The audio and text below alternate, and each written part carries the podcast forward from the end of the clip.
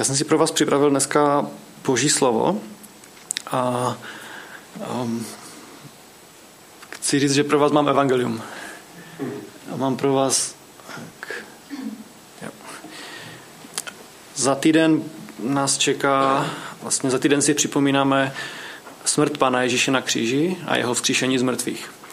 A já jsem dostal to, tu čest vlastně kázat týden předtím a rád bych teda se s váma sdílel o, ně, o něčem, co v mém srdci nosím už poměrně dlouhou dobu a co má zásadní vliv na můj život a věřím, že může mít i zásadní vliv na váš život. Některé z těch věcí, pro některé z vás to bude možná úplně nové, pro některé z vás to může dát, zasadit některé věci do kontextu. Já totiž věřím, že největší, nejdůležitější věc, která vám může pomoct změnit váš život, ať už jakýmkoliv pozitivním způsobem, je Boží slovo. Protože ono, ono má tu moc pravdu nás změnit a posouvat nás. A chtěl bych začít asi takto. Chci říct to, že Bůh každého z vás velice miluje. Jsem o tom přesvědčený. A, ale stálo ho to strašně moc. A to je první informace. To je dobrá zpráva. A ta špatná zpráva je, že bez boží milosti jsme naprosto ztraceni. A já vám dneska chci dát evangelium, což je dobrá zpráva, ale když říkáte dobrou zprávu, tak nejdřív by bylo dobré si říct tu špatnou. A budu nejdříve trošku ukazovat tu špatnou zprávu, kterou, kterou Boží slovo jasně, jasně ukazuje. Um, problém je ten, že Bůh je svatý a on neumožňuje spolu existovat spolu s hříchem. Pán Bůh nemůže jen tak promínout hřích. Jo, tak není to tak hrozné, jako nejde to. Když kdykoliv se v Bibli někdo potkal s Bohem, tak uh, prožíval bázeň. Když se Izajáš potkal s Bohem, a jenom kousíček jeho roucha viděl v chrámu, tak uh, říkal, že jsem mrtvý, je po mně. A toto je zkušenost, kterou někteří z vás zažili, ale všichni ji zažijeme jednou. Všichni se před Boha musíme postavit jednou. Ať už v něho teďka věříme nebo ne. Takže pan Bůh nemůže jen tak prominout hřích. Já bych chtěl číst e, tři místa z Nového zákona, nejenom ze Starého zákona, protože v Starém zákoně to je takové jako zřetelnější, ale v Novém zákoně jsou místa, které to jasně potvrzují. To se nezměnilo od té doby, co Ježíš přišel. E, budu číst tři místa, v podstatě jako z, no, budu číst tři místa z Nového zákona. První místo je Římanům, první kapitola, 18. verš. Poměrně dost budeme dneska číst. Nevím, jestli si to chcete všechno hledat, možná ano. Potom Efeským, druhá kapitola, třetí verš a Jan 3.36. Takže Římanům 1.18. Tam je napsáno toto. Boží hněv se zjevuje z nebe proti každé bezbožnosti a nepravosti lidí, kteří svou nepravostí potlačují pravdu. A boží hněv se zjevuje proti každé bezbožnosti a nepravosti lidí. Pán Bůh to nenechá, nenechává být. A druhé místo je Efeským 2. kapitola 3. verš. Tam je napsáno toto. I my všichni jsme k ním kdysi patřili. Žili jsme sklonům svého těla, dali jsme se vést svými sobeckými zájmy a tím jsme nutně nebo automaticky propadli božímu soudu, tak jako ostatní. A Jan 3.36, Jan 3. kapitola. Víte, co v ní je napsáno taky? Aha. To je stejná kapitola. Ježíš, to jsou Ježíšova slova, to, co teďka vlastně budu číst. A tam, kde Znáte všichni ten verš? Neboť Bůh tak miloval svět, že dal svého jediného syna, aby každý, kdo v něho věří, nezahynul, ale měl život věčný. O, 20 veršů dál, na poslední verš té kapitoly je napsáno toto. Kdo věří v syna, to říkal Ježíš, to jsou přímo jeho slova. Kdo věří v syna, má věčný život. A kdo syna odmítá, neuzří život, ale hněv boží na něm zůstává. Strašidelné, ale je pravdivé. A je třeba se s tím nějakým způsobem srovnat a vyrovnat. Toto je boží slovo. Pán Bůh nemůže hřích jenom tak přejít a musí ho soudit. A on to dělá, soudí ho. Chci ukázat ten mechanismus, který k tomu on používá. Budu číst teďka ze starého zákona.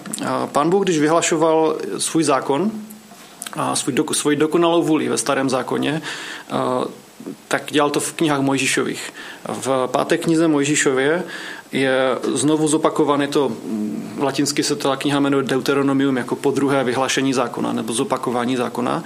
A Ježíš z té knihy mimochodem citoval, když, se, když ho Satan pokoušel, tak z Deuteronomia vlastně mu odpovídal. A Satan odešel na základě toho, co Ježíš citoval. A tak eh, tam je napsáno, že když eh, pan Bůh vyhlašoval svoji vůli, eh, tak tam je napsáno, co pan Bůh chce a na co má nárok, co od nás očekává a co bude dělat, když něco my budeme dělat. Je tam, je tam požehnání za poslušnost a jsou tam tresty neboli prokletí za neposlušnost. A jedny i druhé z těch, i, i ta požehnání, i ta prokletí se stupňují. Rád bych některé z těch věcí četl, a abychom trošku dostali jaký pocit z toho a feeling a, a získali trošku bázen před Bohem z toho. Tak Deuteronomium 21. kapitola, první tři verše. Ta kniha je dlouhá, ta, ta kapitola je dlouhá, doporučuji přečíst, ale přečtu zatím jenom první tři verše. Tam je napsáno toto. Jestliže budeš opravdově poslouchat hospodina svého Boha a bedlivě dodržovat všechny jeho příkazy, které ti dnes udílím, vyvýší tě hospodin tvůj Bůh nad všechny pro národy země. Spočinou na tobě všechna tato požehnání, když budeš poslouchat hospodina svého Boha. Požehnaný budeš ve městě a požehnaný budeš na poli. A to pokračuje těch prvních myslím, 14 veršů. Vlastně toto jasně ukazuje. Spravedlivé jednání z naší strany, poslušnost Bohu, vede k božímu požehnání a vede, vede k životu. Vede k boží přízni. Potom ten, ta kapitola pokračuje od 15. verše tím opakem. Dobře, tak když teda nebudeš dokonale poslouchat hospodina, co se bude dít? Jestliže však nebudeš hospodina svého Boha poslouchat a nebudeš bedlivě dodržovat všechny jeho příkazy a nařízení, která ti dnes udílím, dopadnou na tebe všechna tato zlořečení. A to pokračuje vlastně až do, až do 68. verše, až do konce té kapitoly. A chci říct jednu věc. Mm, my jako lidé máme problém. Protože ten, kdo nezůstává věren, to se citá z Nového zákona, kdo nezůstává věren všemu, co je v zákoně, tak je, víte, jak to pokračuje ten verš? Proklet. Je pod prokletím. Pod božím hněvem. To, je to, jsou, to jsou ty první tři věci, které jsem četl. Můžete splnit, můžete dodržovat boží zákon ve většině těch věcí, ale když hřešíte v něčem, tak neplníte boží zákon a jste ve spouře vůči Bohu. A tak pokud hřešíš, tak si pod prokletím. To je, toto je poselství starého, ale i nového zákona. Tak sliboval jsem vám, že to eh, bude dobrá zpráva, ale nejdříve špatná zpráva. Tohle je ta špatná zpráva. Prostě toto platí. A pan Bůh od toho neustoupil ani o krok. Prostě toto se nezměnilo od starého zákona, že by nějakým způsobem změnil svůj pohled na svět a na, na lidi ne. Tak, um, ale podělím se s vámi teďka o to, co věřím, že je klíčem k pochopení Kristova kříže. Co se vlastně na tom kříži stalo? Klíčem je to, že eh, na kříži pan Bůh udělal jednu úžasnou věc. On udělal výměnu. Na kříži došlo k Bohem naplánované výměně. Totiž to veškeré zlo, které podle, podle jeho zákona, podle spravedlivého božího rozhodnutí patřilo nám, mně a lidstvu, tak eh, bylo přeneseno na Ježíše. To se stalo na kříži. Aby to všechno požehnání a, a dobro, které je odměnou za jeden člověk, který to naplnil, boží zákon. Jeden člověk, který všechno dodržel. Nejenom na venek, ale tak, tak, jak to pan Bůh zamýšlel. A to je Ježíš Kristus. Jediný normální člověk, který naplnil boží zákon, žil tak, jak se to panu Bohu líbilo. A on, on si zasloužil to požehnání a dobro. Tak, eh, ale na kříži se stalo to, že to pán Bůh přenesl na nás. Je to velice prosté, základní, ale když to začneme dále zkoumat, tady tuhletu, tenhle ten fakt, tak zjistíme, že v tom je obsaženo vlastně všechno, co kdy budete a budeme ve svém křesťanském životě, nebo vůbec v životě, nejenom nějaká duchovní sféra a pak nějaká materiální sféra. Ne, všechno, co budeme ve svém životě potřebovat. Všechno zlo, které spravedlivě patřilo nám, za to, co jsme dělali, nebo děláme, tak přešlo na Ježíše. Aby všechno dobro, které podle práva patřilo Ježíši, mohlo být otevřeno nám. Toto je boží milost. to nějak nesouvisí s námi. Jo? Nemohli jsme si to na Pánu Bohu narokovat, my jsme to ani nemohli chtít, aby to pro nás udělal. Ani jsme nevěděli, že to někdy udělá. A nerozuměli, když to dělal, tak jsme tomu nerozuměli. Ani ďábel tomu nerozuměl, když to, když to Ježíš dělal. Ale pán Bůh se ze své svobodné, svrchované, nezměrné milosti rozhodl, že to takhle udělá pro nás. A, a on to předpověděl. A budu číst teďka asi nejznámější proroctví k této výměně, které je napsané v knize Izajáš, v 53. kapitole knize Izajáš, knihy Izajáš. Tam je zde je popsán hospodinův služebník. Možná tohleto si prosím otevřte. Izajáš 53. kapitola a budeme číst šestý verš. Ona není dlouhá ta kapitola, ale a popisuje toto, ale vrcholem toho, středem té celé kapitoly je ten šestý verš. Toto je centrální verš vykoupení v starém zákoně a možná bych, a je několikrát nebo mnohokrát je citovaný i v novém zákoně, a možná je to i centrální verš vykoupení v celé Bibli. A tam je napsané toto. My všichni jsme jako ovce zabloudili, každý se dal na svou cestu, ale hospodin uvalil na něj provinění nás všech. A tam je napsáno slovo provinění, v jiných překladech tam je slovo vinu, vina, anebo vzpoura. On uvalil na něj provinění nás všech. Co je provinění, které jsme všichni spáchali? Co je věc, kterou jsme všichni udělali? Dá se hřešit různými způsoby. Jo, někdo, nevím, někdo zpronevěřil nějaké peníze, někdo něco ukradl, někdo lhal, někdo, já nevím, někoho zabil třeba. Ale můžete říct, to jsem třeba já neudělal. Něco z toho. A možná jo, ale ne všechno, že? Ale je jedna věc, která je společná, jeden hřích, který je společný každému člověku. A on je tady popsaný.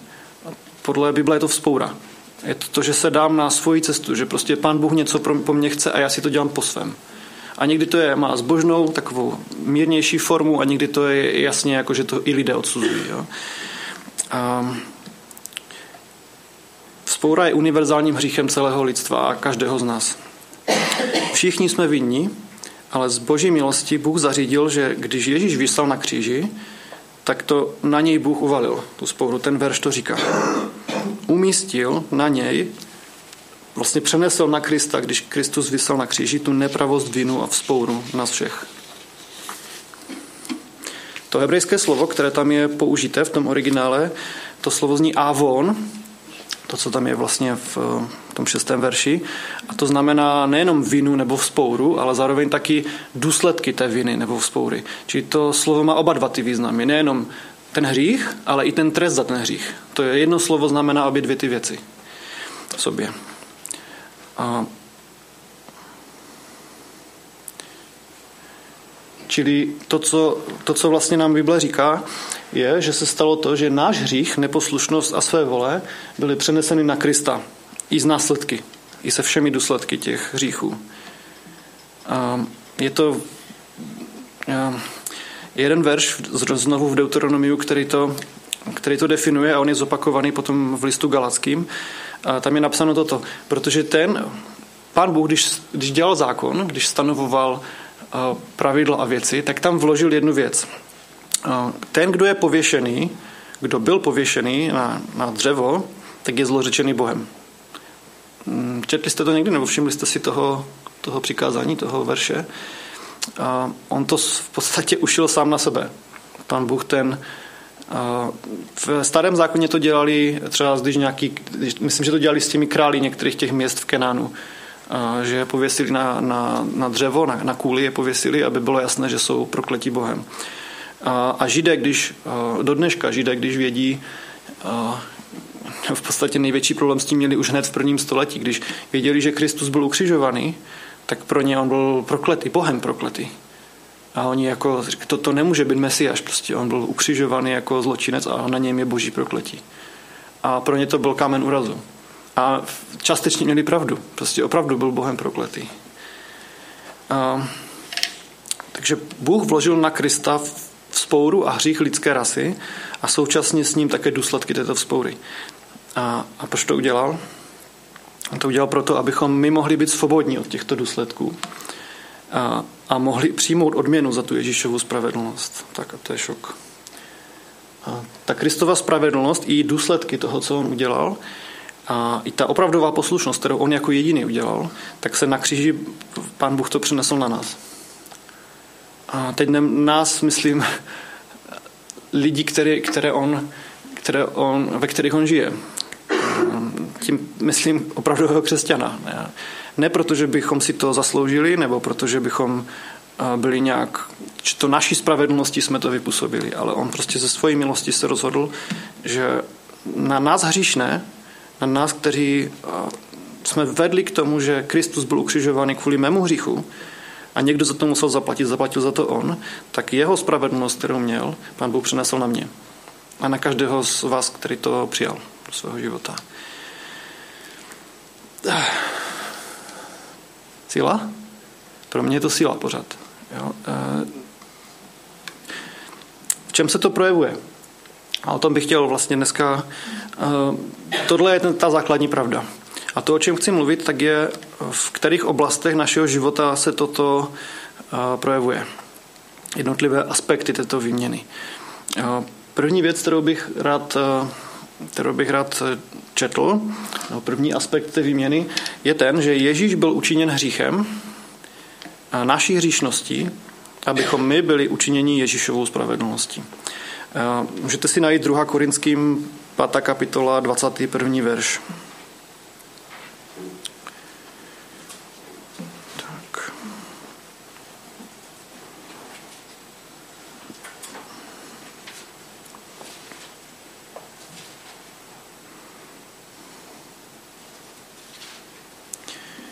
Toho, který hřích nepoznal, za nás učinil hříchem, abychom se my v něm stali boží spravedlností. Znova ten kříž. On nepoznal hřích, byl spravedlivý, a na kříži byl učiněn hříchem, stal se hříchem. Díky tomu, tomu principu toho prokletí. A toho, že ten, kdo je pověšen na kříži, je, je prokletý. Učinil hříchem, abychom se my, hříšní, stali boží spravedlností v něm. Toto je to, co dostáváme od Boha, nemá vůbec žádnou souvislost s tím, co my děláme, s našimi spravedlivými skutky. To je cizí spravedlnost. To, proč můžeme přicházet k Bohu, možná třeba když řeknu to slovo spravedlnost, tak si možná představíte jako u soudu, jako vinný, nevinný. Ale u Boha to je základ toho, abychom s ním vůbec mohli komunikovat, aby vůbec se na nás přízní díval. A pokud nemám boží spravedlnost, tak pán Bůh se na mě z přízní nemůže dívat. A ta spravedlnost, kterou dostáváme a která nám tohle umožňuje, tak je cizí spravedlnost. To je Kristova spravedlnost. Jako to, co zažíváte s Bohem, pozitivní věci, co zažíváte s Bohem, je díky tomu, že máte Kristovu spravedlnost. Že On vám daroval něco, co patřilo Kristu. Na vlastní spravedlnost v Biblii je popsané, jak, k čemu je přirovnána ta vlastní spravedlnost jak špinavé hadry. Jak špinavé hadry. To je ta snaha si vybudovat vlastní spravedlnost. Pan Ježíš to říkal farizeum.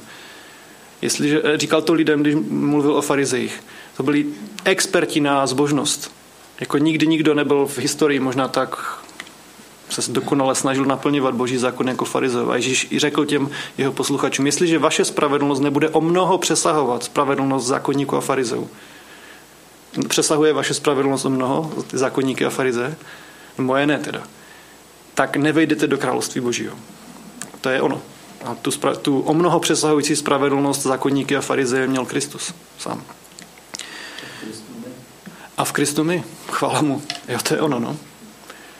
To je ono. Ale pro nás, z našeho pohledu, je to cizí spravedlnost. Někdo nám ji importoval, si můžu použít jako ajťacký výraz. Nebo, no, v podstatě, nebo dovezl nám ji někdo. Tak, druhá část. Ježíš byl potrestán, aby nám mohlo být odpuštěno. Přečtu verš, který je před tím šestým, před tím šestým veršem v Izajáši. Izajáš 53.5. Ale on byl proboden za naše přestoupení zdeptán za naše provinění. Na něho dolehla kázeň, pro náš pokoj a jeho šrámy jsme uzdraveni. Hmm. My, my žijeme v 21. století v, v České republice a tady není úplně moc běžné, že uh, se něco obětuje za něco. Uh, že, že by, jak to říct, uh, že byste třeba udělal něco zlého, tak třeba zajdu do najatka, koupím si ovci a tu ovci, na tu ovci, tu ovci obětu za svůj hřích. Není to úplně běžné. U nich to běžné bylo. Prostě oni věděli, že eh, za hřích někdo musí zaplatit. A proto oni, eh, když eh, zhřešili, tak pan Bůh dal ustanovení, že mají vzít nějaké obětní zvíře, na to zvíře vložit, vložit ruce svoje, vyznat svůj hřích a kněz to zvíře zabil. Oni věděli, že to zvíře umřelo, abych já nemusel umřít. S tím vědomím oni vyrůstali a, a žili. A to je vlastně předobraz toho, co, co tady dneska čtu. čtu. A, on byl proklán pro naši nevěrnost. On se stal tím obětním zvířetem, tou obětí. A trestání snášel pro náš pokoj a jeho jízvami jsme uzdraveni. V tom verši je i ta druhá strana, že tam není jenom to přenesení toho, té viny na, na Ježíše, ale je tam i to, k čemu pozitivnímu to potom vede pro nás. Ten verš je zopakovaný potom v, na více místech v Novém zákoně.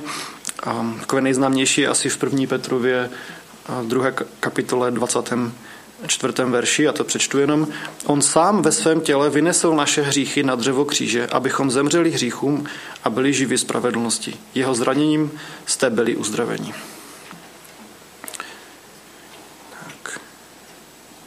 Ta třetí část, nebo třetí aspekt té výměny, je to, že Ježíš za nás zakusil smrt, abychom my mohli mít podíl na jeho životě. V Židům 2.9 je napsáno toto. Vidíme Ježíše pro utrpení smrti ověnčeného slávou a ctí, a tak z milostí Boží za každého okusil smrt. A mzdou hříchu je smrt. Čteme to v Novém zákoně. A když byl Ježíš na kříži učiněn hříchem, tak to nutně vedlo k tomu, že musel zemřít. Já nevím, jak by to bylo, kdyby se kdyby na tom kříži nevysel, když nezhřešil, jo. ale uh, stalo se. On byl ukřižován, byl přibít na to dřevo kříže a když byl učiněn hříchem, tak automaticky musel, musel uh, podstoupit smrt, musel zemřít. A opakem smrti uh, je život.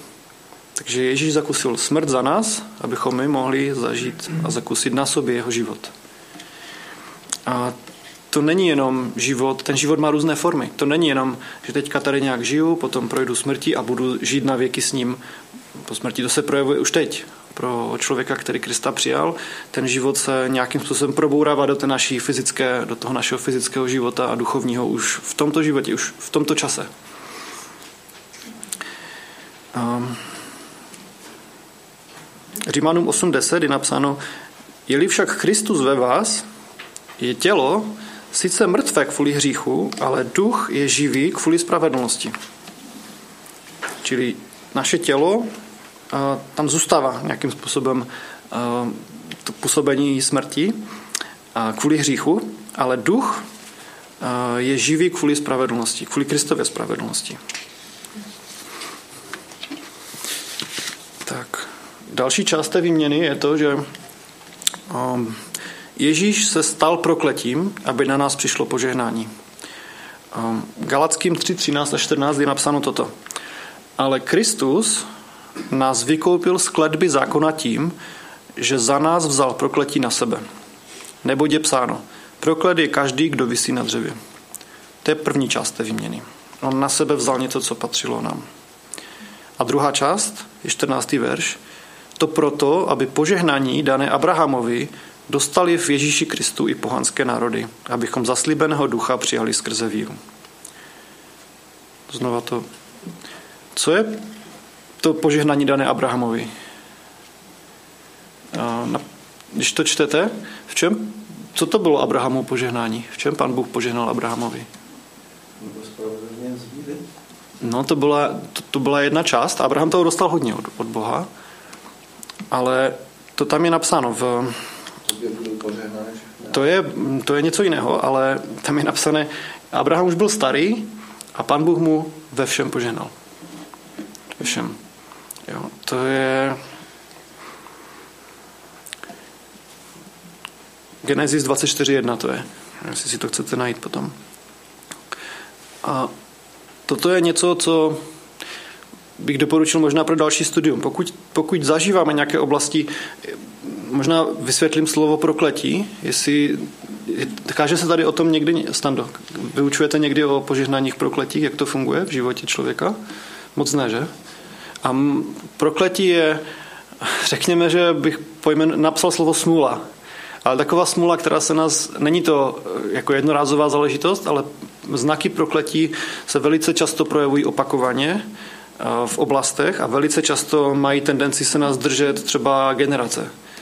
Že mají tendenci se držet, eh, bojuji s tím já, třeba může být v oblasti finan, finančního požehnání, může to být v oblasti zdraví, může to být v oblasti psychického zdraví, tendence k sebevraždám nebo nebo tendence k předčasným potratům, nebo v, ve více oblastech. A může se to stát jakoby jednorázově, ale znakem, znakem prokletí je ta opako, to opakování.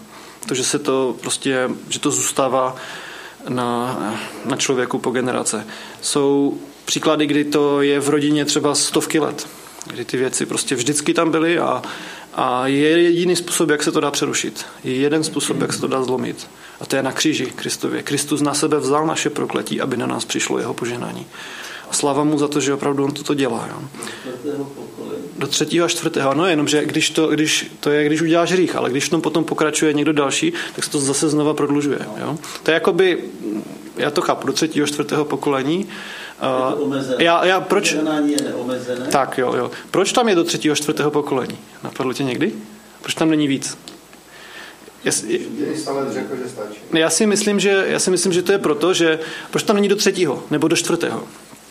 Já si myslím, že to je proto, že do třetího nebo čtvrtého pokolení někdy zažijeme svoje prarodiče a někdy zažijeme ještě tu generaci před nimi, pra prarodiče. Já si myslím, že to je proto, že pan Bůh nám dává šanci identifikovat ten hřích a vyznat ho. Že stačí se za těmi lidmi zajít eh, zeptat nebo prostě doptat se.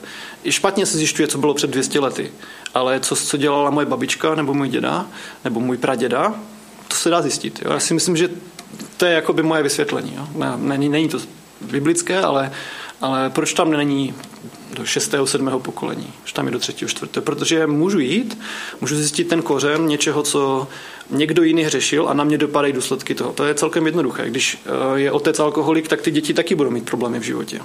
Prostě to... Prostě, a můžou za to? Nemůžou za to. Je to důsledkem prokletí, které někdo jiný, někdo jiný způsobil. Jim vlastně dal. Nebo faraon, že? Faraon se vzpíral panu Bohu a na celý Egypt dopadlo, dopadli, zemřeli prvorození v celém Egyptě. Mohli za to? Asi ne, ale prostě on byl autoritou v té zemi. Jo. Čili možná to je na jiné, na jiné kazání, toto nemám připraveno, ale ta oblast prokletí a požehnání je jako velice zajímavá a velice důležitá. Um, a jakoby doporučil bych možná jednu knihu k tomu, knihu od Dereka Prince. Ta kniha se jmenuje Požehnání nebo prokletí, vyber si. Jestli jste to ještě nečetli, je to v podstatě dá se říct takové how to, taková jak na to, příručka, jak vystoupit z některých věcí, které vidím, že mě jako pronásledují. A jako sláva Bohu, že Ježíš opravdu vzal na sebe to prokletí protože on, on to stáhl na sebe tím, že byl přibít na to dřevo kříže. A to proto, aby to jeho požehnání, to požehnání, které dal Abrahamovi, tak aby se dostalo i nám, i tobě, každému z nás. Prostě pán Bůh nechce, aby si žil pod nějakou kletbou. Prostě to ne, nepřináší mu to slávu, tobě to přináší utrpení a jemu to nepřináší slávu a, a omezuje to vlastně tu jeho schopnost nebo jeho touhu potom, abys byl užitečný v životě, abys prostě byl zaprvé šťastný, Chce pan Bůh, abyste byli šťastní? Jsem o tom přesvědčený. Jo. Někteří křesťané si to nemyslí. Jo.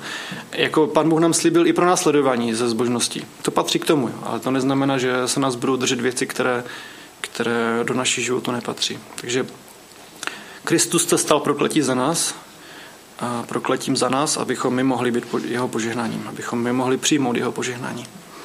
Sláva mu za to. A další oblast, a souvisí trošku s tím, s tou oblastí prokletí, je to ale speci, specifická oblast. Ježíš na kříži nesl naši chudobu, abychom my měli podíl na jeho bohatství. Um, no, začnu nejdříve z toho Deuteronomia, ještě z, toho, z té páté knihy Možíšové. 47. a 48. verš, to je už vlastně v té sekci, kde jsou popsána ta jednotlivá prokletí. Tam je napsáno toto. Za to, že jsi měl hojnost všeho, ale nesloužil si hospodinu svému bohu s radostí a vděčným srdcem, budeš otročit svým nepřátelům, které na tebe pošle hospodin, v hladu, žízní, v nahotě a nedostatku všeho. On ti vloží naší železného, dokud tě nevyhladí. Hmm. Hlad, žízeň, nahota a nedostatek všeho. A jak byste to popsal jedním slovem?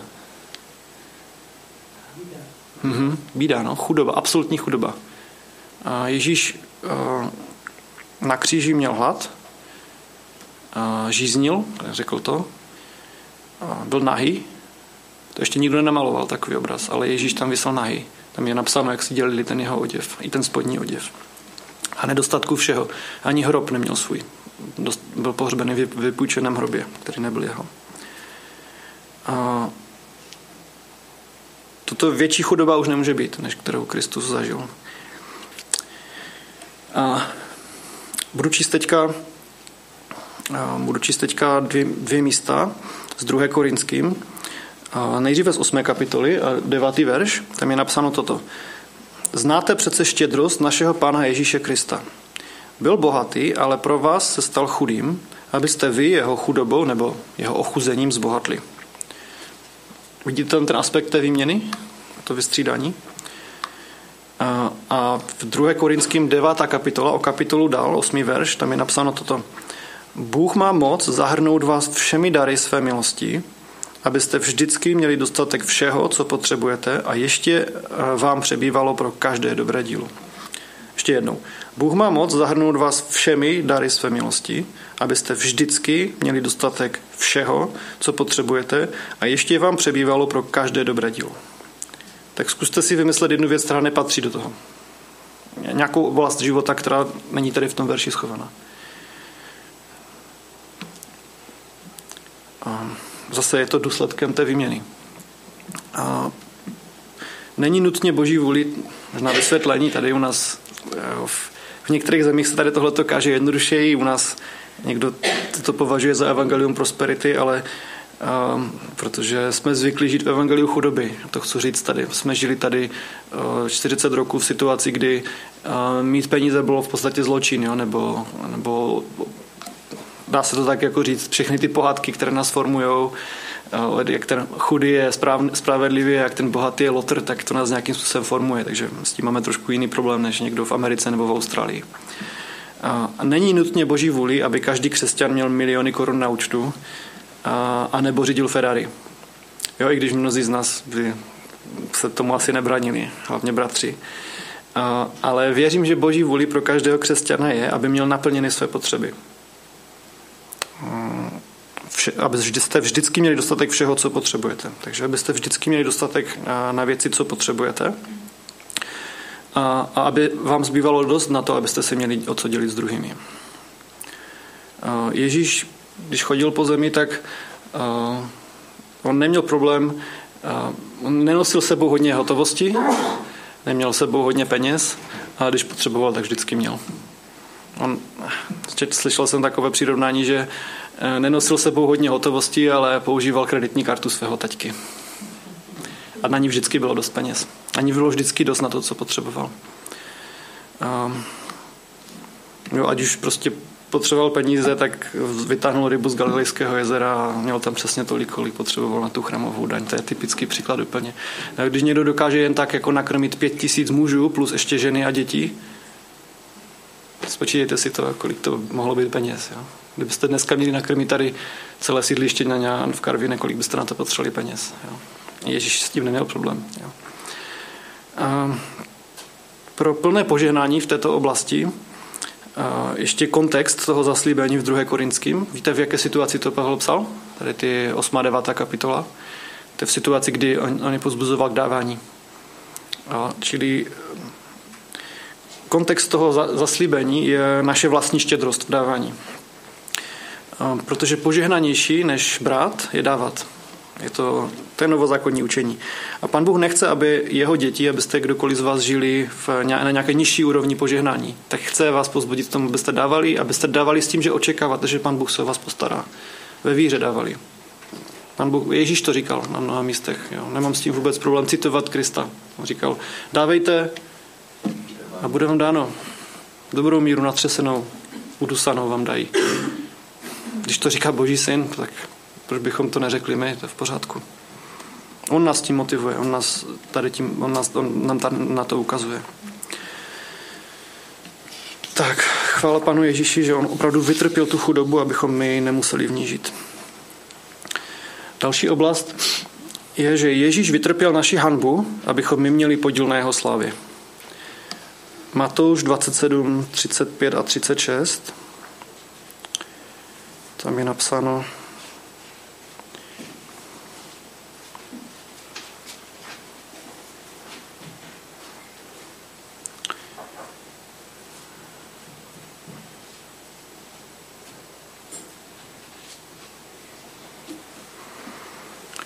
Tam je napsáno, ukřižovali ho a rozdělili si jeho šaty házející, o nělos.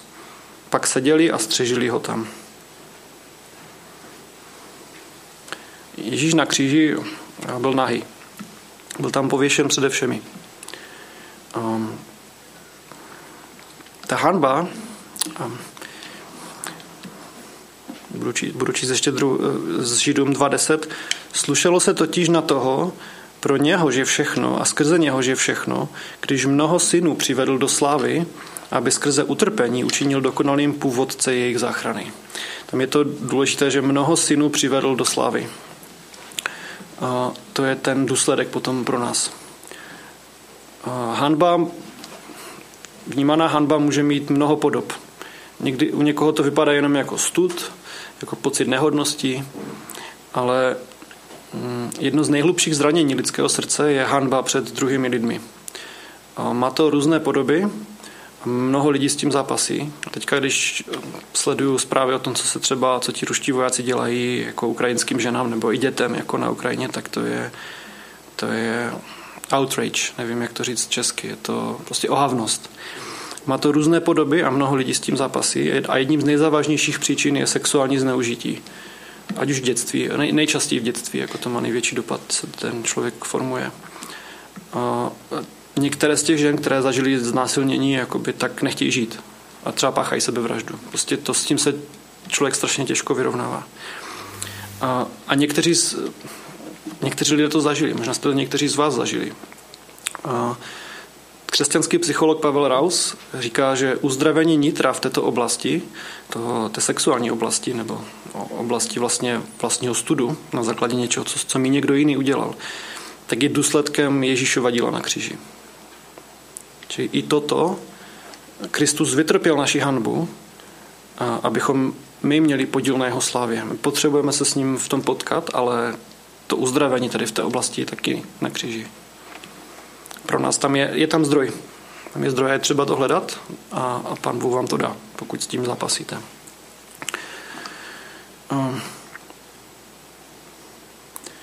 Další oblast je ta, že Ježíš byl odmítnut nebo opuštěn, abys ty mohl být přijat. Touhou každého dítěte, každého malého dítěte je touha pro, po vroucí a vyjádřené lásce svých rodičů. Především od otců. A kolik procent dětí, ale i dospělých lidí toto nikdy od svých rodičů nezažilo. Nikdy vám vás taťka třeba neobjal, neřekl vás, že vás má rád. A mnohé, mnozí jsme dokonce zažili opak toho, odmítnutí. Mno, mnozí lidé to zažili už eh, v luně svých matek. Ale co chci říct je, že jestli tě zklamali tví rodiče, tak je mnoho věcí, které nemůžeme změnit. Nemůžeme změnit, jaký oni byli, ale díky Bohu na toto je v Kristu řešení. Matouš 24, 45 až 51. Budu číst vlastně té kniha, kterou jsme před chvíličkou četli. 27, 45 až 51. Tam je napsané. Od šesté hodiny nastala tma po celé zemi až do hodiny deváté. Kolem deváté hodiny zvolal Ježíš silným hlasem. Eli, Eli, lema sabachtani. To jest, můj Bože, můj Bože, proč si mě opustil? A když to uslyšeli někteří z těch, kdo tam stáli, říkali, ten člověk volá Eliáše. Jeden z nich i hned vyběhnul, vzal houbu, naplnil ji octem, připevnil ji na rákosovou hůl a dával mu pít. Ostatní však říkali, nech ho, ať uvidíme, jestli přijde Eliáš a zachrání ho. Ale Ježíš znovu vykřikl silným hlasem a vypustil ducha. A hle, opona svatyně se roztrhla ve dví, od zhora až dolů a země se zatřásla a skály se roztrhly.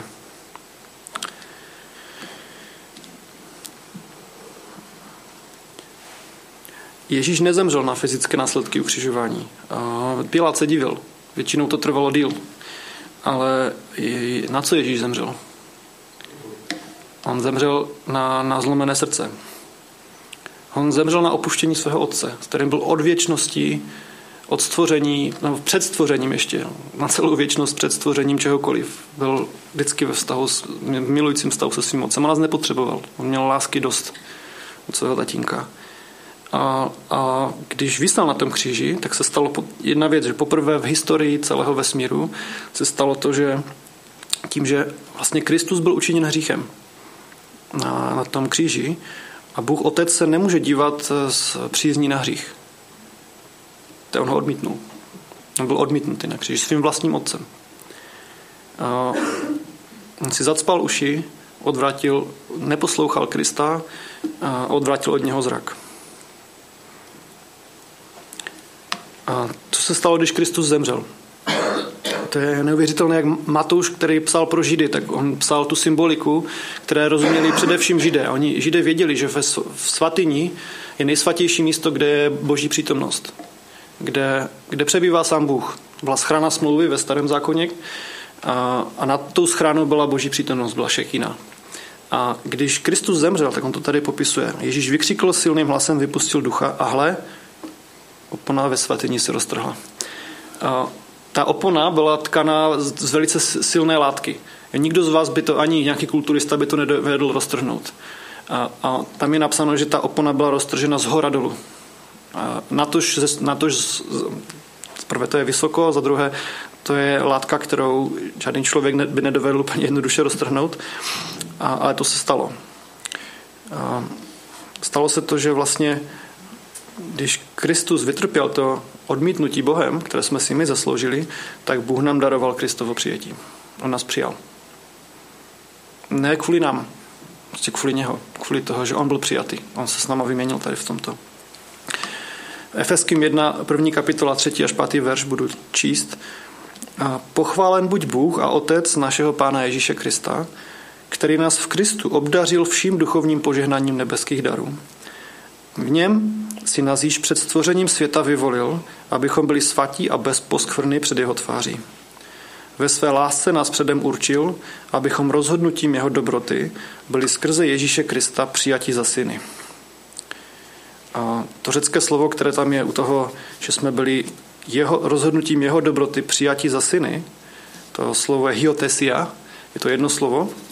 A základem toho slova hiotesia je slovo hios. V řečtině to znamená syn a vlastně jakoby přisinovat, přisinovatění, by se to dalo říct jedním slovem. A jaké je na to české slovo? Nebo možná cizí slovo na to existuje jedno? Když někoho přijmete za syna, jak se tomu jinak dá říct? No, nebo? Adopce. Tak uh, já vám chci říct, že když jste přijali Krista jako svého pána, tak jste byli adoptováni do boží rodiny. Stali jste se božími syny a dcerami. Už tady dneska někdo říkal. Lidka to říkala. A, jo, nevím, v jaké rodině jste vyrůstali, nebo jaká je vaše, jaké je vaše zázemí, někdo horší, někdo lepší. Ani ta nejlepší rodina uh, není bez chyb. Víme, hlavně starší to ví. Prostě nejsme dokonalí otcové. A, a naše děti trpí někdy i pod námi. Ale co chci říct je, že jste se stali, když jste přijali Pana Ježíše Krista, tak jste se stali součástí nejlepší rodiny ve vesmíru. Získali jste otce, který je nejlepší otec, na, na jaký kdy je, může být. Je to, je to fakt je to slava Bohu. No. Slava mu za to. A se všemi důsledky. Možná, že tvoji tělesní rodiče nějak selhali, ale Bůh tě přijal, jak nejblíž to jde. On nás přijal za své syny. Je to jako kdybyste, teď napadá mě třeba, napadají mě třeba děti v Indii někdo. Pokud tam e, sebere se nějaký miliard, no, to je celkem zajímavý, zajímavý příklad.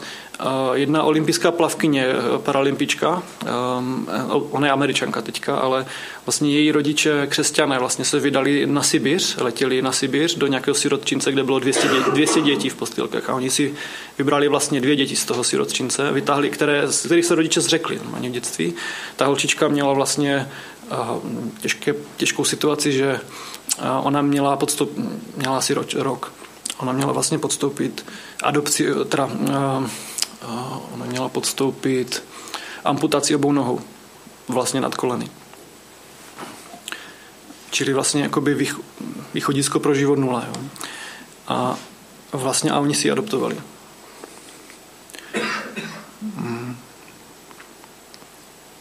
Vlastně přijali ji do své rodiny. A Ona vyhrála nevím, 10 nebo 12 zlatých olympijských medailí na paralympiádě. A, a je normální, spokojený člověk. Něco takového, ale v mnohem větší míře pan Bůh udělal pro nás. A my jsme byli syny prokletí, syny hříchu a šli jsme do pekla. Ale on si nás adoptoval do své rodiny. A v Kristu Ježíši nás učinil svými syny. A dědici jeho království. Prostě Kristus je král. A my spolu s ním budeme dědit to, co on vybojoval. Jo, to je prostě... Je to, je to neuvěřitelné. Jo, fakt je to neuvěřitelné a a považuji za čest, že o tom můžu mluvit. Tak.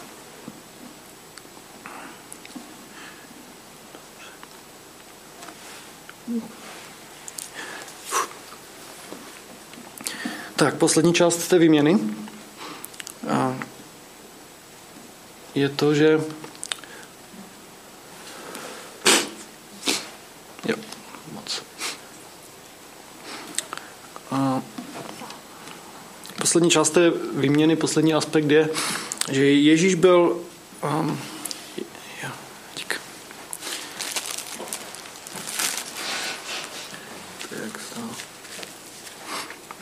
koukám na hokej a teďka jak si stěžují jedni, jak si stěžuje trenér jednoho toho týmu, jak je rozhodčí zařezal, tak vždycky z nich děláme legraci, že potřebují kapesničky, tak že bruslavský klub je, klub je brečící klub a takové jako různé změny jako názvu klubu.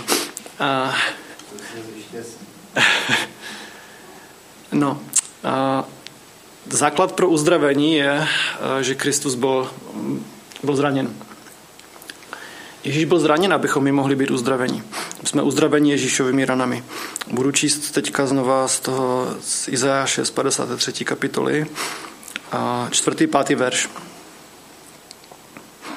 Jenže to byly naše nemoci, které snášel. Či to, to, čím on vlastně trpěl, tak tím jsme měli trpět my. Čili byly to naše nemoci, které snášel a naše bolesti, které nesl. Každá ta rána, každou, každou tu věc, kterou nesl, tak to bylo vlastně, mělo to dopadu na nás, ale dopadlo to na něho. My jsme si o něm mysleli, že je zasažen a ubyt Bohem a skrušen. Ale on byl proboden za naše přestoupení, zdeptán za naše provinění. Na něho dolehla kázeň. A proč? On byl pro náš pokoj a jeho šrámy jsme uzdravení.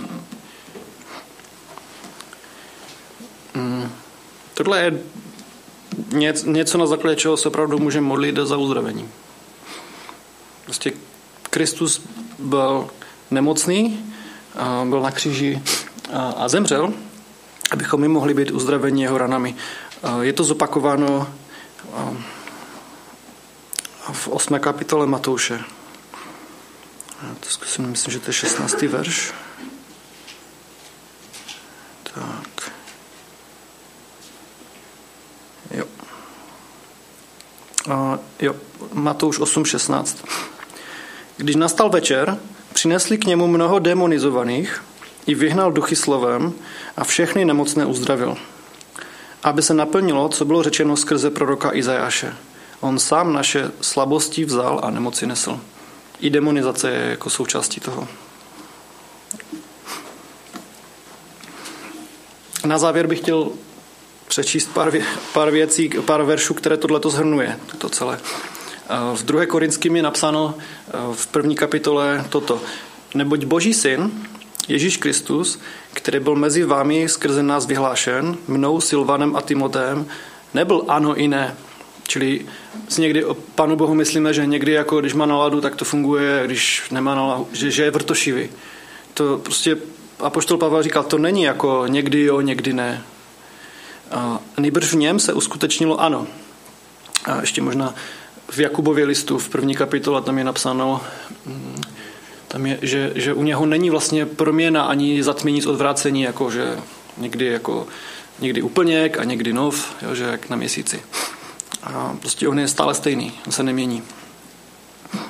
A, a pokračuje dál. Neboť všechna boží zaslíbení, kolik jich jenom je, v něm jsou ano. Proto je také skrze něho řečeno amen k slavě Bohu skrze nás. A čtete Bibli? Kdo z vás přečetl celou Bibli? Super. Tak ji čtěte a zkuste se podívat na ty zaslíbení, co tam jsou napsané a, a dej, tenhle ten verš si vlepte na Bibli nahoru. Někde. Nebo někde si to dejte. Na každé boží zaslíbení, které tam v Bibli najdete, je v Kristu řečeno pro vás ano. A na, z naší strany má znít jenom amen a slava Bohu. Některé z nich mají uh, podmínky. A je třeba si jakoby, je třeba nebýt naivní a, a říct si prostě, uh, to nestačí jenom jako říct, ale když vedle toho je napsané, co mám třeba konkrétně jako udělat, že třeba odpouštějte a bude vám odpuštěno, že? To znamená, když pan Bůh mi odpustil tolik, tak nemůžu mít neodpuštění vůči někomu. Um, protože jinak sám na sebe uvaluju nějaké sebe prokletí v tomhle.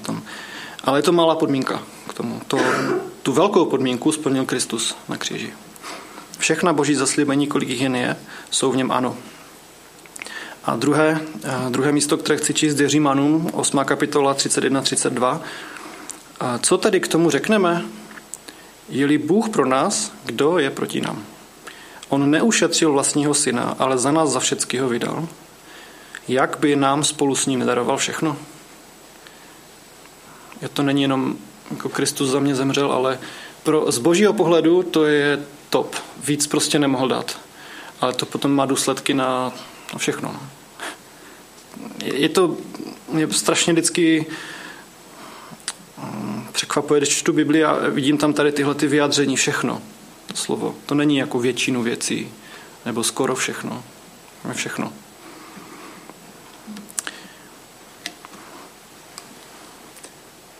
Tak jo, mm, když toto víme, tak mě napadají dvě možné reakce. Jedna reakce je absolutní vděčnost Ježíši. To, co nás má vést do chvály a do, do vděčnosti a do... Jo. A druhá možnost, druhá reakce možná je, pokud toto nezažíváš, tak, je, tak by to mělo být legitimní otázka. Proč to nezažívám více? Kde to je v mém životě? A je to dobrá a upřímná otázka. Pan Ježíš přišel proto, aby jeho ovce měly život a měly ho hojně. Měl ho v hojnosti. A, takže pokud to tak není, tak bychom se tu otázku měli ptát. A pro, když se budeme ptát a budeme hledat odpověď na tu otázku, tak je jedno velké zaslíbení pro hledajícího. V Matoušovi opět, no v Lukášovi taky. Kdo hledá, tak naleza. To je boží slib. Prostě, když budeš hledat to, co ti pan Bůh zaslíbil, já třeba opravdu Bibli chápu jako, jako knihu, která nás má provokovat, která nám má nejenom, hm, hm, dobře si to přečtu, jdu si sednout, ne, že prostě to čtu a vidím to, pane Bože, tady mi to slibuješ, kde to je v mém životě? Pan Bohu se to líbí, tady ten postoj. Prostě on chce, abychom ho vzali vážně, abychom to slovo nejenom jako přešli a aby se na nás nedotklo, ale jsou situace, kdy opravdu my máme, jako má nás má provokovat Bible. Má, má říct, prostě to, to není v tvém životě, to, to není v mém životě, ty mi to tady slibuješ, kde to je? A to chci. A když se budu ptát, tak on se mnou začne to bude upřímná modlitba. My někdy se modlíme, pane Bože, děkuji ti za tento den, i když nám je blbě. A, ale pan Bůh prostě chce po nás upřímnost. Jo. V modlitbě nemáme lhát Bohu. Máme být prostě upřímní, máme opravdu mu říct, jak to cítíme. Podívejte se do žalmu, jo, co tam ty žalmisti píšou, jako v jakých situacích a co všechno pánu Bohu říkali některé z těch věcí skoro hamba mluvit zakazatelnou. Z těch věcí, co, co, ale je to boží slovo a je to opravdu autentická modlitba. Takže buďme autentičtí vůči Pánu Bohu a On nám bude odpovídat a posune náš život. Takže té chvály potom bude přibývat a bude se řešit ty věci, které nás trápí. Tak, taková svatá nespokojenost, tak tomu říkám. Tak. Tak vám přeju hezkou neděli.